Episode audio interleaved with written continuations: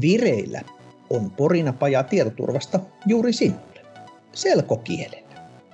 Täällä palveluksessasi ovat pilviarkkitehti Sami, eli minä, ja turvallisuusasiantuntija Kari, eli... Terve, terve. Kari täällä. No niin, tervetuloa jouluiseen podcast-jaksoomme.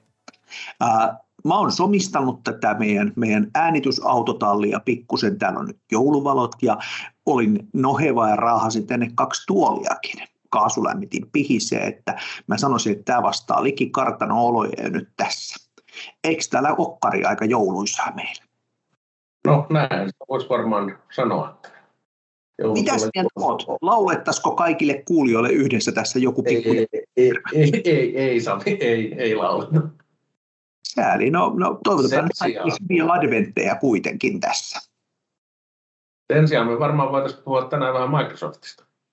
No, no mikä ettei. Minähän olen Microsoftin fanboy numero yksi Suomessa, että mä oon aina valmis puhumaan Microsoftista. Joo, tota, mä, mä arvasinkin ja, ja tota, siksi, vaikka mäkin olen salaa vähän kaapissa Microsoftin fanboy, mutta tänään mä voin olla sen verran paholaisen asianajana, että niin, että me voitaisiin vähän keskustella siitä, että mitä tämä turvallisuushomma maailman tällä hetkellä suurimmalla puhtaasti työasemasoftaan keskittyvällä ja toisaalta pilvipalveluilla keskittyvällä talolla menee ja, ja tota, mitä ne on tehnyt hyvin ja mitä ne, ehkä, missä voisi ehkä olla vielä parantamisen varaa. Olisiko tämmöinen mitä?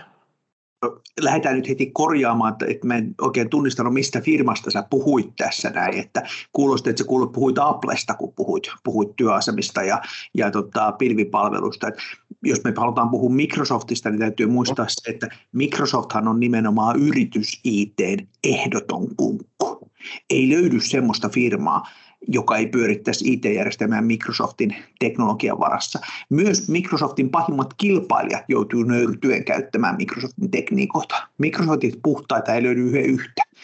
Tämä on varmaan ehkä, ehkä tota semmoinen, semmoinen yleinen harhaluulo kaiketi, että suurin osa ihmisistä ajattelee Microsoftia pelkästään firmana, joka on tehnyt heidän elämänsä surkeutta tuottamalla erilaisia versioita Windowsista, jotka ei sovellu mihinkään ammattimaiseen käyttöön, mutta tota, nykyään se liiketoimintamalli on aika toinen, eli Windowsin tekeminen ja sen myyminen ihmisille taitaa olla aika pieni osa siitä rahasta, mitä Microsoft tekee se on varsin marginaalinen. Jos, jos oikein muistelen, muistelen niitä vuosikatsauksia luettua, niin taisi olla että, sille, että Xbox ja, ja pelit on jo, jo ohittanut Windowsin, Windowsin osuuden. Sen suhteen, kun tiedät, että minähän olen ollut Mac-käyttäjä sieltä OSXn alkuajoilta 2007 saakka, niin tota, olen, olen tuossa yhdyn samaan näkemykset Windows tuottaa surkeutta. Toisaalta, kun puhutaan tästä corporate ITstä, niin eihän me hirveän montaa organisaatiota löydetä, joka ei nojaisi kaikessa niin kuin työ, työ, end user device laitteissaan Windowsiin. Että kyllä se niin kuin tosi marginaaliseksi menee, muiden osalta, että ihan, ihan puhutaan varmaan prosentin muutaman luokkaa siellä, että sen suhteen niin täytyy, täytyy todeta, että kai siellä Windowsissakin sitten, vaikka henkilökohtaisesti en fani olekaan, niin jotain hyvin on tehty, kun se noin älyttömän markkinaosuuden on saavuttanut, että kyllähän markkinatapa ajaa aina siihen tehokkaimpaan ja, ja parhaaseen tapaan tuottaa, tuottaa palveluita, että.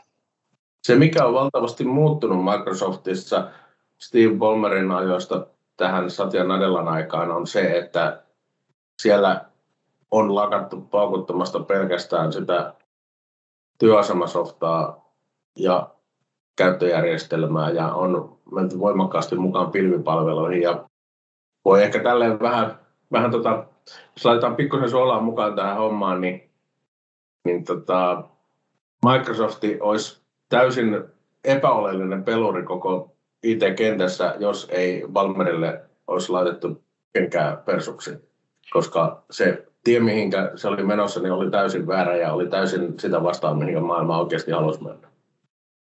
Kyllä mä samaa mieltä Balmerin, Balmerin tota, poistumisen hyvyydestä olen, että, että jätän, jätän ehkä niin kuin yritysanalyytikolle sen arvauksen, että mihin suuntaan se olisi mennyt. Tässä ehkä sen verran tarkennuksena, että Microsofthan on niin kuin jo 90-luvun loppupuolelta saakka ollut fokus on ollut myös vahvasti yritys it ei pelkästään niissä Windows-työasemissa.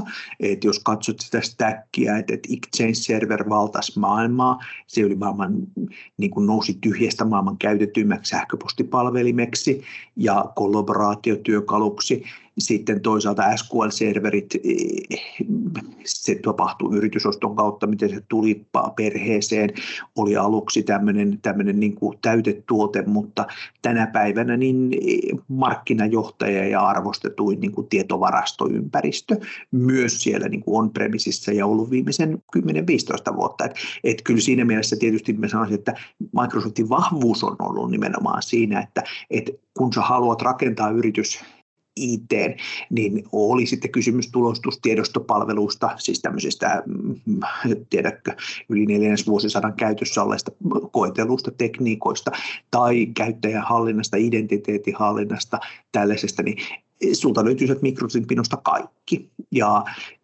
sitten tietysti haluaako organisaatio nojata pelkästään?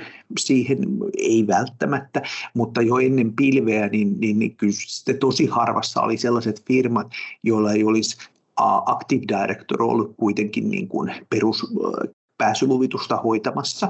Ja sitten kun vielä siihen lisätään sitten, sitten esimerkiksi tiedostopalvelut, niin, niin e, ollaan kyllä äärimmäisen marginaalisessa oltu jo vuonna 2000 niissä firmoissa, jotka ei niin kuin kummassakaan nojannut Microsoftin teknologioihin. Jos tota, pudotetaan tästä tämä menneiden muistelu pois ja keskitytään tähän viimeisimpään Microsoftin tietoturvaraporttiin seuraavaksi. Ja sä varmaan palat alusta kertoa, mitä kaikkea he on tehnyt maailman parantamiseksi, mutta ensin tämmöinen ehkä semmoinen pieni, että siitä huolimatta, että Windows 10 ja nyt sitten vasta tullut 11 on ehkä parasta, mitä työasematurvallisuusrintamalla on tehty pitkään aikaan, niin, niin aika paljon on ollut erilaisia nollapäivän haavoittuvuuksia taas. Ja tämä johtuu ehkä enemmän siitä, että, että tietoturvahavaintojen raportoimismarkkina on muuttunut aika totaalisesti. Eli aikaisemmin yritykset maksoivat ihan kohtuullisestikin rahaa siitä, että heille kerrottiin näistä haavoittuvuuksista ja nyt ilmeisesti se on muuttunut, joten nämä tota, tietoturvatutkijat, yksittäiset tutkijat, jotka löytää jotakin vikoja softista, niin ne mieluummin julkaisee ne näyttävästi julkisuudessa, että saavat itselleen nimeä, kun kertovat heistä vastuullisesti näille yrityksille. Ja se on toinen juttu, mutta joka tapauksessa Microsoft on tehnyt paljon hyvää ja nyt sä varmaan kerrot niistä hyvistä puolista kyllä mä olen samaa mieltä tuossa sun kanssa, että näitä haavoittuvuuksia on paljon tyyntynyt ja olen itse miettinyt myöskin sitä, että miksi niitä on, on näin paljon raportoitu, ei pelkästään Microsoftilla, että VM varrella esimerkiksi niin viimeisen kahden vuoden aikana on raportoitu enemmän haavoittuvuuksia kuin koko sen aikaisen historian aikana yhteensä. Mä oon samaa mieltä, Kari, sä osut varmaan ihan naulan kantaa tässä, että se raportointikulttuuri on muuttunut, mutta on se toinen aspekti tietysti se, että päivityssykli ja tämän tyyppinen, että mitä tapahtuu ja kuinka nopeasti päivityksiä tapahtuu, niin on muuttunut. Jos muuttelet Windows 95, kun se tuli ja, ja tällä tavalla, että kuinka pitkään se oli ennen kuin sinne mitään niin kuin patcheja tai muita syntyi, että, että puhuttiin niin kuin kuitenkin vuosista samalla tismalleen. Se oli jotakin näitä B-versioita ja sitten tuli jotakin service ja semmoista, mutta se sykli oli tosiaan niin kuin ihan helpostikin melkein kalenterivuosissa laskettavissa, milloin ohjelmistoja päivitetään ja nyt puhutaan tunneista. No nimenomaan nyt niitä Windows-updateja ja Apple-updateja ja muuta niin tulee joka viikko. Johtaa se väistämättä siihen, että, että, että jos sulla on vaihtoaikaa toimittaa, toimittaa remonttivuosi ja, ja tällä tavalla tai viikko, niin kyllähän se joitakin asioita pitää tehdä nopeammin ja vähän karsia ehkä kontrolleja, että voisi olla osittain tuosta. Tämä turvaraportti on mun mielestä siinä mielessä merkittävä, että tämä on niin kuin ainutlaatuinen, eli tähän tuli äh, lokakuussa ulos lokakuu 2021. Ja tota, tämä kukaan ja mikään muu firma maailmassa kuin Microsoft ei, ei tällaista raporttia olisi pystynyt koostamaan eikä työstämään. Jos tämä olisi Gartnerin tekemä, niin sitä myytäisiin karseisiin hintoihin vaan tilauksille, mutta Microsoft antaa sen kaikille ilmaiseksi. Miksi pelkästään Microsoft pystyy tekemään tällaisen, niin perustelee sitä sillä, että ensinnäkin Microsoftilla on niitä tietoturvan kanssa työskenteleviä, näitä tämmöisiä niin kuin security engineerejä ja sokki-ihmisiä enemmän kuin millään muulla organisaatiolla maailmassa palveluksessaan. Paljon enemmän kuin millään isolla tietoturvafirmallakaan ja, ja näin poispäin. Eh, johtuen ehkä siitä, että Microsoft hostaa ja pyörittää eh, maailman toisiksi suurinta pilveä ja sitten maailman ehdottomasti suurinta kollaboraatioympäristöä. Eli puhutaan näistä modern workplace, modernin työn välineistä. Nehän niin markkinaosuus on ihan hirmuinen. Sitten siellä on vielä Xbox, joka on maailman johtava tämmöinen kuin peliympäristö ja muuta. Niin se hyökkäyspinta-alahan on sellainen, että jos sä oot pahis, niin ethän sä niin kuin voi olla hyökkäämättä Microsoftiin vastaan eh, edes vahingossa. Että et joka tapauksessa teitpä sä mitä tahansa pahuuksia, niin tavalla tai toisella sä hyökkäät Microsoftin tekniikoita vastaan. Vaikka olisi semmoinen pahis, joka, joka rakastaisi Microsoftia, niin se väistämättä pahistelee siellä. Ja tietyllä tavalla tätä kautta niin Microsoftin näkyvyys siihen, että, että mitä pahuuksia maailmassa tapahtuu, niin on aivan ylivertainen kenenkään muuhun verrattuna. Ja siksi tuo raportti oli äärimmäisen kiinnostava. Haluaisitko ottaa jotain nostoja? No yksi tietysti, mikä, mikä huomiona tuli, kun siellä on erilaisia maita, niin mä huvikseni katselin, mitkä maat, maat siellä nousee. Ja edusti ihan Itä-Eurooppa ja Aasia ja tällä tavalla nousevia uhkakohtia. Suomea ei mainita koko raportissa ollenkaan. Ensin mä otin, otin sen niin kuin itsenäisyyden hengissä loukkauksena ja harkitsin laittaa Sataille ja, ja Billille mailia, että, että miksi näin. Mutta sitten mä tajusin, että tämähän on tavallaan positiivista, että, että Suomesta ei synny uhkia. Meitä ei mielletä tämmöisten mustahattujen ää, turvasatamaksi tai tällä tavalla. Me ollaan niin kuin ehkä turvallinen, turvallinen meste. Toinen, minkä mä sitten tietysti nostasin, on se, että meillä on noita toimitusketju, supply chain hyökkäyksistä ja siihen liittyvistä haavoittuvuuksista on kohistu paljon. Siitä on meillä tapahtunut ja, ja naapurissa Ruotsissa niin iso kauppaketju nimenomaan toimitusketju haavoittuvuuden takia joutui laittamaan eh, lapun luukulle jopa joksikin päiviksi, menetti paljon rahaa tälleen. Microsoft on nostanut nämä toimitusketjuhaavoittuvuudet, eh, IoT liittyvät haavoittuvuudet ja sitten OT-verkkojen tietoturvan tämmöiseksi niin kuin erikoisuhka kohteeksi, eli tavallaan toteaa, että, että heidän analyysinsä mukaan niin nämä on nyt tällä hetkellä semmoista niin kuin todella kuumaa riistaa pahiksille.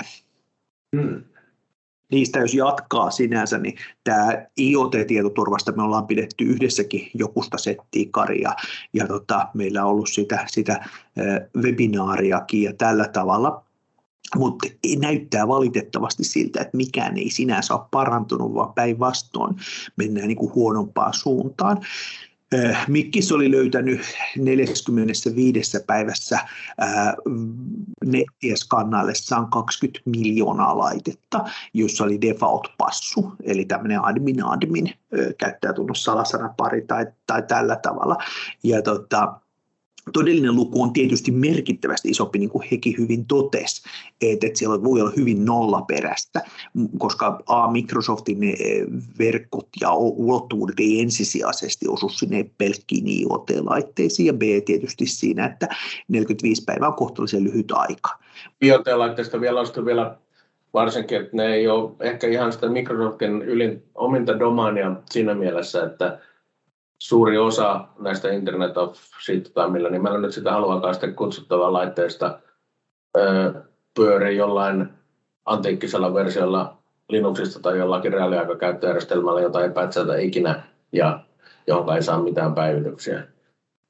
Sä oot tuossa ihan oikeassa, pitää, pitää paikkansa siellä onneksi niin kuin näistä e, tosi vanhoista CE Windows-versioista, niin ne alkaa edustaa aika marginaalista osaa. Kyllä niitäkin jonkun verran löytyy sieltä niin kuin miljoonia maailmasta kuitenkin, ja nehän on hirveä tietoturvariski, niin kuin antiikkiset Linuxitkin.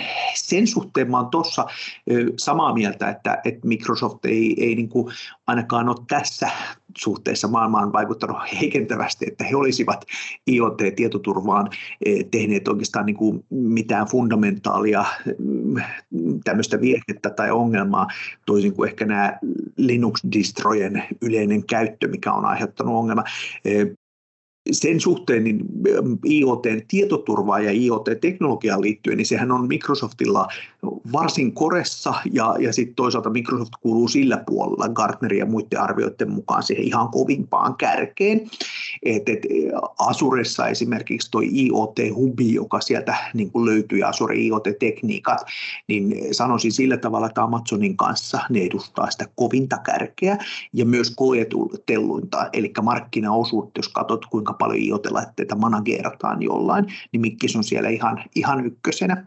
Sitten myöskin niin kuin yritysoston kautta tullut teknologia, joka on nyt tällä hetkellä kolmantena nimi-inkarnaationaan nimellä Defender for IoT, niin edustaa kyllä sitten taas niin kuin IoT-tietoturvan niistä ehdottomasti kovinta kärkeä.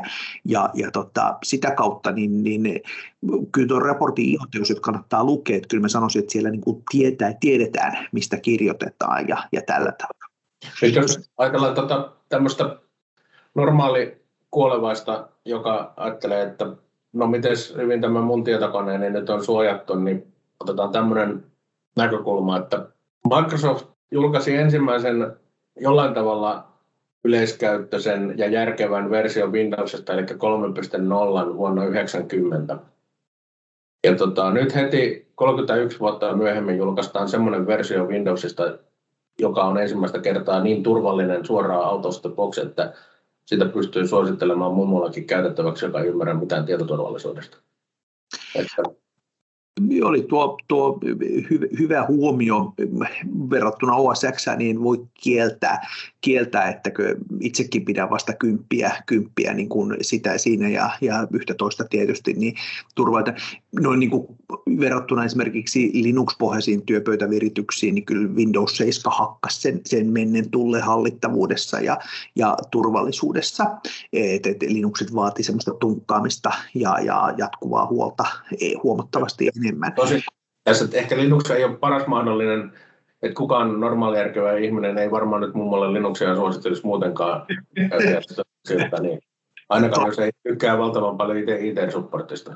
Joo, olen, olen tässä samaa mieltä. Eli täällä joitakin, joitakin innokkaita. Ihmiselle, joka ei tiedä mitään tietokoneesta, varmaan se järkevin vaihtoehto monessa tilanteessa on joko suositella ostamatta tietokoneita ollenkaan, tai sitten ehkä Mac tai sitten Windows 11 tai 10. Joo, näin, näin se samaa mieltä on. Se, mikä tuossa raportissa otti, otti tähän asiaan kantaa, niin siellä käytiin paljon tämmöistä alimman tason perustietoturvahygieniaa läpi, joka minusta on erittäin hyvä. Mä olen itse asiassa ajatellut, että mä käännän siitä, siitä suomeksi tota, osion ja, ja julkaisen sen, sen yleisesti saataville, koska tämä olisi hyvä, että ikään kuin kansa saisi tästä, tästä tota, käsityksen ja, ja pääsisi siinä niin kuin eteenpäin. Että... Semmoinen, pakko sanoa ihan, että siinä on semmoinen näissä kun monet kysyvät, että no mikä siinä on siinä uudessa versiossa nyt niin hyvää, että se, että se ei ole enää yhtä ärsyttävää kuin Vista, niin ei ole mikään peruste, että tota, vaan, vaan se, että ö, siellä on käyttöjärjestelmään on rakennettu sellaisia koukkuja, jotka tekevät niiden haittaohjelmien iskemisestä hankalaa ja niille, niiden havainnoimisesta helpompaa. Ja just se, että tätä pelikentän sääntöjä on muutettu riittävästi näille haittaohjelmille hankalaksi, on aiheuttanut sen muutoksen, että ne sontiaset ei niin herkästi leviä. sillä, että miltä se sitten se loppukäyttäjälle näyttää, niin ei silloin tavallaan, että se on vaan sitä magiikkaa, joka tapahtuu siellä taustalla. Että se on, tekni, teknisesti se on hämmästyttävä suoritus ja siitä olen kovasti iloinen. Eli siellä käytetään esimerkiksi näiden Intelin uusien prosessorien ja AMD uusien prosessorien ominaisuuksia sillä tavalla hyväksi, että niiden haittaohjelmien leviäminen on hankaloitettu. Tämä on hieno juttu olen samaa mieltä, kyllä siellä on niin kuin paljon, paljon hyvää on tapahtunut uusissa käyttiksissä ja, ja tällä tavalla. Tuota, se ihan perus niin kuin, turvahygieniahan on, on tämän tyyppisiä asioita, että et käytä samaa salasanaa eri palveluissa kaikissa, jotta kun eka korkataan ja tälleen. E, se kaiken kaikkiaan niin Microsoftin tutkimuksen arvioiden mukaan, niin se pysäyttää 98 prosenttia hyökkäyksistä. Ihan se, että sulla on tämmöinen niin perus kyberitsepuolustustaito. Et, et ehkä voisi verrata siihen, että että, että muussa elämässä, ei kyberissä, niin kuin reaalimaailmassa, niin, niin pitäisi olla ihan perustavat käsitykset vaikka tulen käsittelystä, että kun lähdet töihin, et jätä kynttilöitä palamaan ja muuta. Näitä on taottu kansalaisten päähän pidemmän aikaa ja sehän tietysti näkyy siinä, että, että, että kaiken maailman liikennekuolemat väheni, kun turvavyötä alettiin käyttää, pikkunen simppeli juttu, sitten tietysti ovien lukitsemista. Niitä on miljoona kappaleita tämmöisiä, miten voit normaali elämän turvallisuuteen vaikuttaa. Ei ne tietoturvassakaan ole iso juttu, ne on varsin simppeleitä, mutta valitettavasti yleinen tietämys on todella vähäinen. Ja osittain mä sanoisin, että tämä on jopa ongelma, että, että populaarikulttuurileffat ja muut, kun ne nuo semmoisen ihan hassun kuvan kyberhyökkäyksistä, tämmöistä superhakkereista, jotka tulee aina ja lävistää sun firewallit ja tulee sieltä sähköpiuhaa myötä ja tälleen, niin, niin ne suuntaa se ajatuksen väärin. Ja ikävä kyllä aika moni tietoturvayhtiö Suomessa ja maailmalla niin luo tällaista samaa ajatusmallia vielä, että, että kun sä meet kuuntelemaan jotain tietoturvapuheenvuoroa, niin ihmiset alkaa puhua siellä firewallista mikä on niin kuin täysin irrelevantti. Eihän se, niin kuin, se aivan, ei se oikeastaan liity jokapäiväiseen tietoturvaan mitenkään oleellisesti. Tässä mun mielestä toi oli kiinnostava, jos raporttia lukee. niin tiedätkö, Skari, mikä edustaa, minkä tyyppinen hyökkäys edustaa 70 prosenttia kaikista maailman tietoturvamurroista? 70 prosenttia, yli kaksi kolmasosaa. Mikä se on? Onko se se firewallin penetraatio, Kari? Ei ole. Se on identiteetin väärinkäyttö tai sovelluksen käyttöoikeuksien ohittaminen. Jompikumpi se on näin, näiden, näiden niin kuin yhdistelmä, se on phishing-hyökkäykset. Phishing-hyökkäyksillä tehdään 70 prosenttia kaikista tietomurroista. Isoihin firmoihin, pikkufirmoihin, sinne sun mummolle ja näin poispäin. Phishing-hyökkäykset on tällä hetkellä semmoinen kuin kulta, kullan vuolemismahdollisuus pahiksille. Koska se tota, käytännössähän tämä, niin kuin, se, siksi se toimii niin hyvin, koska, koska tota, kun ihminen, jolla on jo valmiiksi käyttöoikeudet tehdä joku asia, niin saadaan tekemään sen, mitä sen ei kannattaisi tehdä, niin se homma on paljon helpompaa kuin yrittää löytää haavoittuvuuksia se koneesta. Juuri näin, juuri näin. Toisaalta sitten tämä, että, että, että kun ymmärretään, että, että meillä niin kuin maailma on muuttunut, keskiajalla se muuri oli tosi hyvä koska tota, e, ne pahikset, kun sieltä ne tuli, tuli oma, niiden piti jotenkin päästä sen muurin läpi ennen kuin ne saattoi polttaa, ryöstää ja raiskata. Tänä päivänä, jos ajattelet, että siinä on muuri, niin eihän se nyt tuota mitään ongelmaa. Katot vaikka tuonne länsirannalle, tuonne Gasaan ja tuonne, niin sieltä ruskitaan raketteja vaikka kuinka on muurit ja tällä tavalla. Ja tämä analogia mun mielestä toimii myös tietoturvaan sen suhteen, että, että jos yritys tai, tai ihminen ajattelee edes sillä tavalla, että jos ajatusmaailma on sellainen, että sillä muurilla on mitään merkitystä sun tietoturvan kannalta, niin silloin sä oot oikeastaan menettänyt sen pelin. Koska sitten se just johtaa se, että mikä tahansa raketti, joka ammuttaa sen muurin ylitse, sieltä saadaan phishing-hyökkäykseen ihminen klikkaamaan linkkiä. No me ollaan kierretty se muuri tätä kautta, ja jos et sä tavallaan ole rakentanut sitä sun tietoturvaa sipulimaiseksi, vaan muut luottanut siihen muuriin, niin se oli sitten menoa. Muuri ei sinänsä voi olla ainoa puolustustapa, mutta kyllä se edelleenkin mä sanoisin, että se on niin kuin jollain tavalla yksi osa sitä komponenttia, jolla nämä muissa komponenteissa olevat virheet ei tule niin helposti sitten hyödynnettäviksi. Eli tyyliin, jos esimerkiksi jokainen käyttäisi omassa työasemassaan sellaista suojausta, joka estää siihen sisäänpäin kolkuttelet sellaisen portteihin, jotka ei ole aivan ehdottoman välttämättömiä, niin silloin siinä koneessa olevat haavoittuvuudet ei ole niin helposti hyväksikäytettävissä. Siinä on pointtinsa, mutta eli se muuri ei pelasta kenenkään turvallisuutta, mutta se estää tiettyjen muiden epäonnistumisten hyödyntämisen käytännössä se muuri ei ainakaan heikene sitä turvaa. Kyllä mä olen samaa mieltä, on, on muureilla käyttöä ja on mullakin kotosalla ihan, ihan asiallinen palomuuri ja tälle, että et muuri ei kuulu siihen top kolmeen, mutta sitten tavallaan kun sä oot laittanut muun tietoturvan kuntoon, jos sulla vielä on budjettia ja rahaa, niin osta sitten se muuri, mutta älä aloita siitä. Eli älä, älä ota keskustelua siitä. Jos joku tulee kertoa sinulle tietoturvasta ja aloittaa puhua muurista, niin lopeta se keskustelu, että eihän se sitten ymmärrä sitä, sitä genrestä tarpeeksi. Mutta sitten oli toinen, mikä oli musta todella kiinnostava, että Mikkis nosti sen, koska mä en alun perin ollut tätä itse edes tajunnut tavallaan niin kuin tietoturvaraporttiin kuuluvaksi. Siellä käytiin enemmän läpi kaikkea tätä, mitä pahikset tekee, minkälaiset pahisten bisnesmallit on ja muuta. Oli siis oikeasti ihan kiinnostavaa lukemista. Mä tein sen virheen, että mä ajattelin, että kun tämä on Microsoftin julkaisu, niin mä alan lukea tätä illalla, niin saa ainakin hyvin unta. No eikö mitä, kahteen saakka meni tavatessa aivan innoissa ennen kuin sai, sai pystyä edes laskemaan sitä kädestä. Se, se yö tuli nukuttua huonosti. Se on kiinnostava. erityyppiset rikollisjengit tuolla verkossa, mustahatuiksi niitä tässä, tässä käytettiin, niin niiden uusi tapa voi olla kultaa olikin disinformaation levitys. Ja tämähän niin kuin istuu siihen niiden fissingiin ja tämän tyyppiseen aika kivasti. Että jos fissingissä yritetään korkata käyttäjä, niin sitten jos ne on havainnut, että käyttäjät jotenkin etenkin Aasiassa tai jossain tota Afrikassa ja muualla, niin ei niiltä ole mitään varastamisen arvosta siellä tietokoneella, tiedät sä, se, ne, se, niillä ehkä on joku tili, mutta siellä ei ole niin merkittävästi, että se sen, sen niin kuin mustahan kannat olisi merkittävä. Mutta sitten niitä pystytään hyödyntämään siitä, että kun niitä sumutetaan erityyppisellä tämmöisellä disinformaatiolla ja muuta, niin sitten tavallaan tämmöinen markkinointiorganisaatio, mustan, mustan puolen markkinointiorganisaatio on valmis maksamaan siitä. Mitäs tästä pidit, Kari?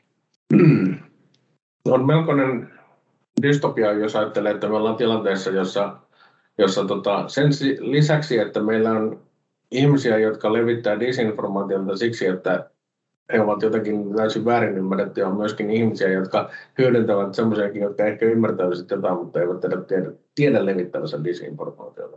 Sepä se. Ja sitten ajatuksena siinä, että mehän joskus niin kuin markkinointitoimiala eh, murtui tai havahtui murrokseen. Ensin kun internet tuli ja, ja printin merkitys väheni, sosiaalinen mediahan muutti aika monesti markkinointia, että tämmöiset niin kuin, eh, lojaliteettikampanjat tai, tai maksettu näkyvyys ja muuta, niin e, siellä saavutettiin semmoisia niin näkyvyysmääriä ja huomiomääriä, mitä niin kuin perinteisen mediamainonnan osalta niin olisi pitänyt lähteä vähintään yksi nolla, monesti oikeasti jopa kaksi nollaa lisää. Mutta nyt tämä niin kuin mun mielestä on järkyttävää, että tavallaan tähän on syntymässä sitten tämmöinen niin kuin harmaan tai oikeastaan ihan niin kuin mustan puolen, rikollispuolen puolen niin kuin, äh, Markom organisaatioita. Että et sä voit ostaa johon, jollekin sun sairaalle aatteellesi niin tota, disinformaation levitystä ja, ja sitä sitten niin kuin tehokkaalla hässäköillä työnnetään eri tuuteista ulos ja, ja tota, mitä enemmän sulla on budjettia käyttää, niin sen enemmän sä pääset niin kuin huijaamaan ihmisiä sitten niin kuin todellakin ja, ja pyörittämään. Ja ne on sitten vielä, pahintahan on se, että ne näyttää olevan ammattilaisia silläkin puolella. Tästä voisi päästä helposti Asisillan kautta siihen, että joitakin ihmisiä närästää aivan huomattavassa määrin se, että uusissa Windowsissa pitää kertoa antavansa lupa kaiken näköisten asioiden kertomiseen Microsoftille ja niin edelleen.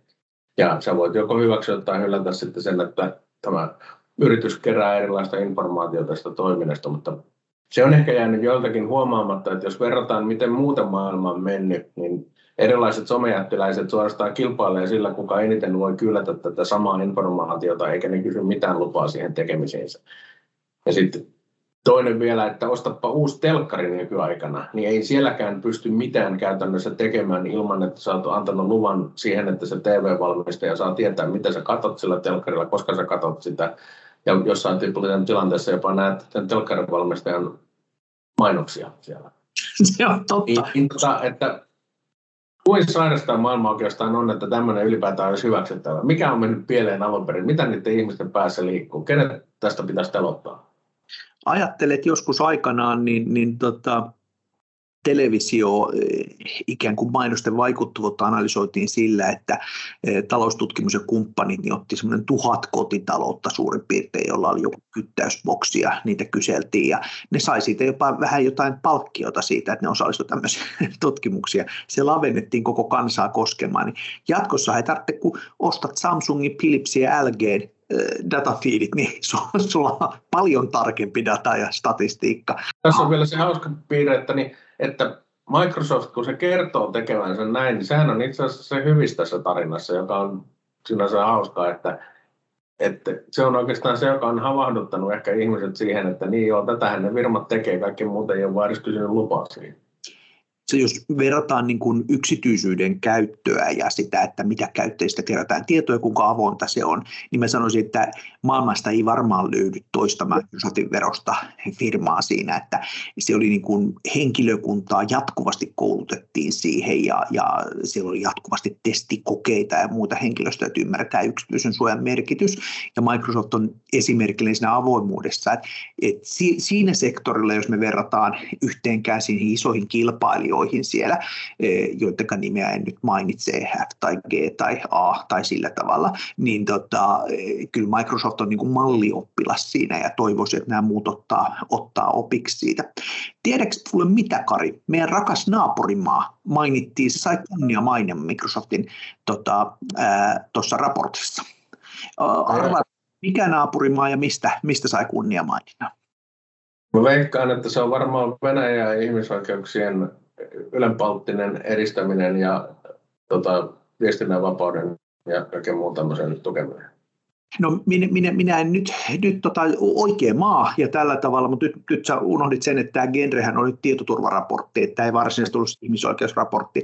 Mä, mä tiedän, kuinka sä kuulut, kuulut monen näistä Facebook-ryhmistä, että venäläiset ei ole vihollisempia ja muut, että en nyt mene tähän, tähän genreen tässä.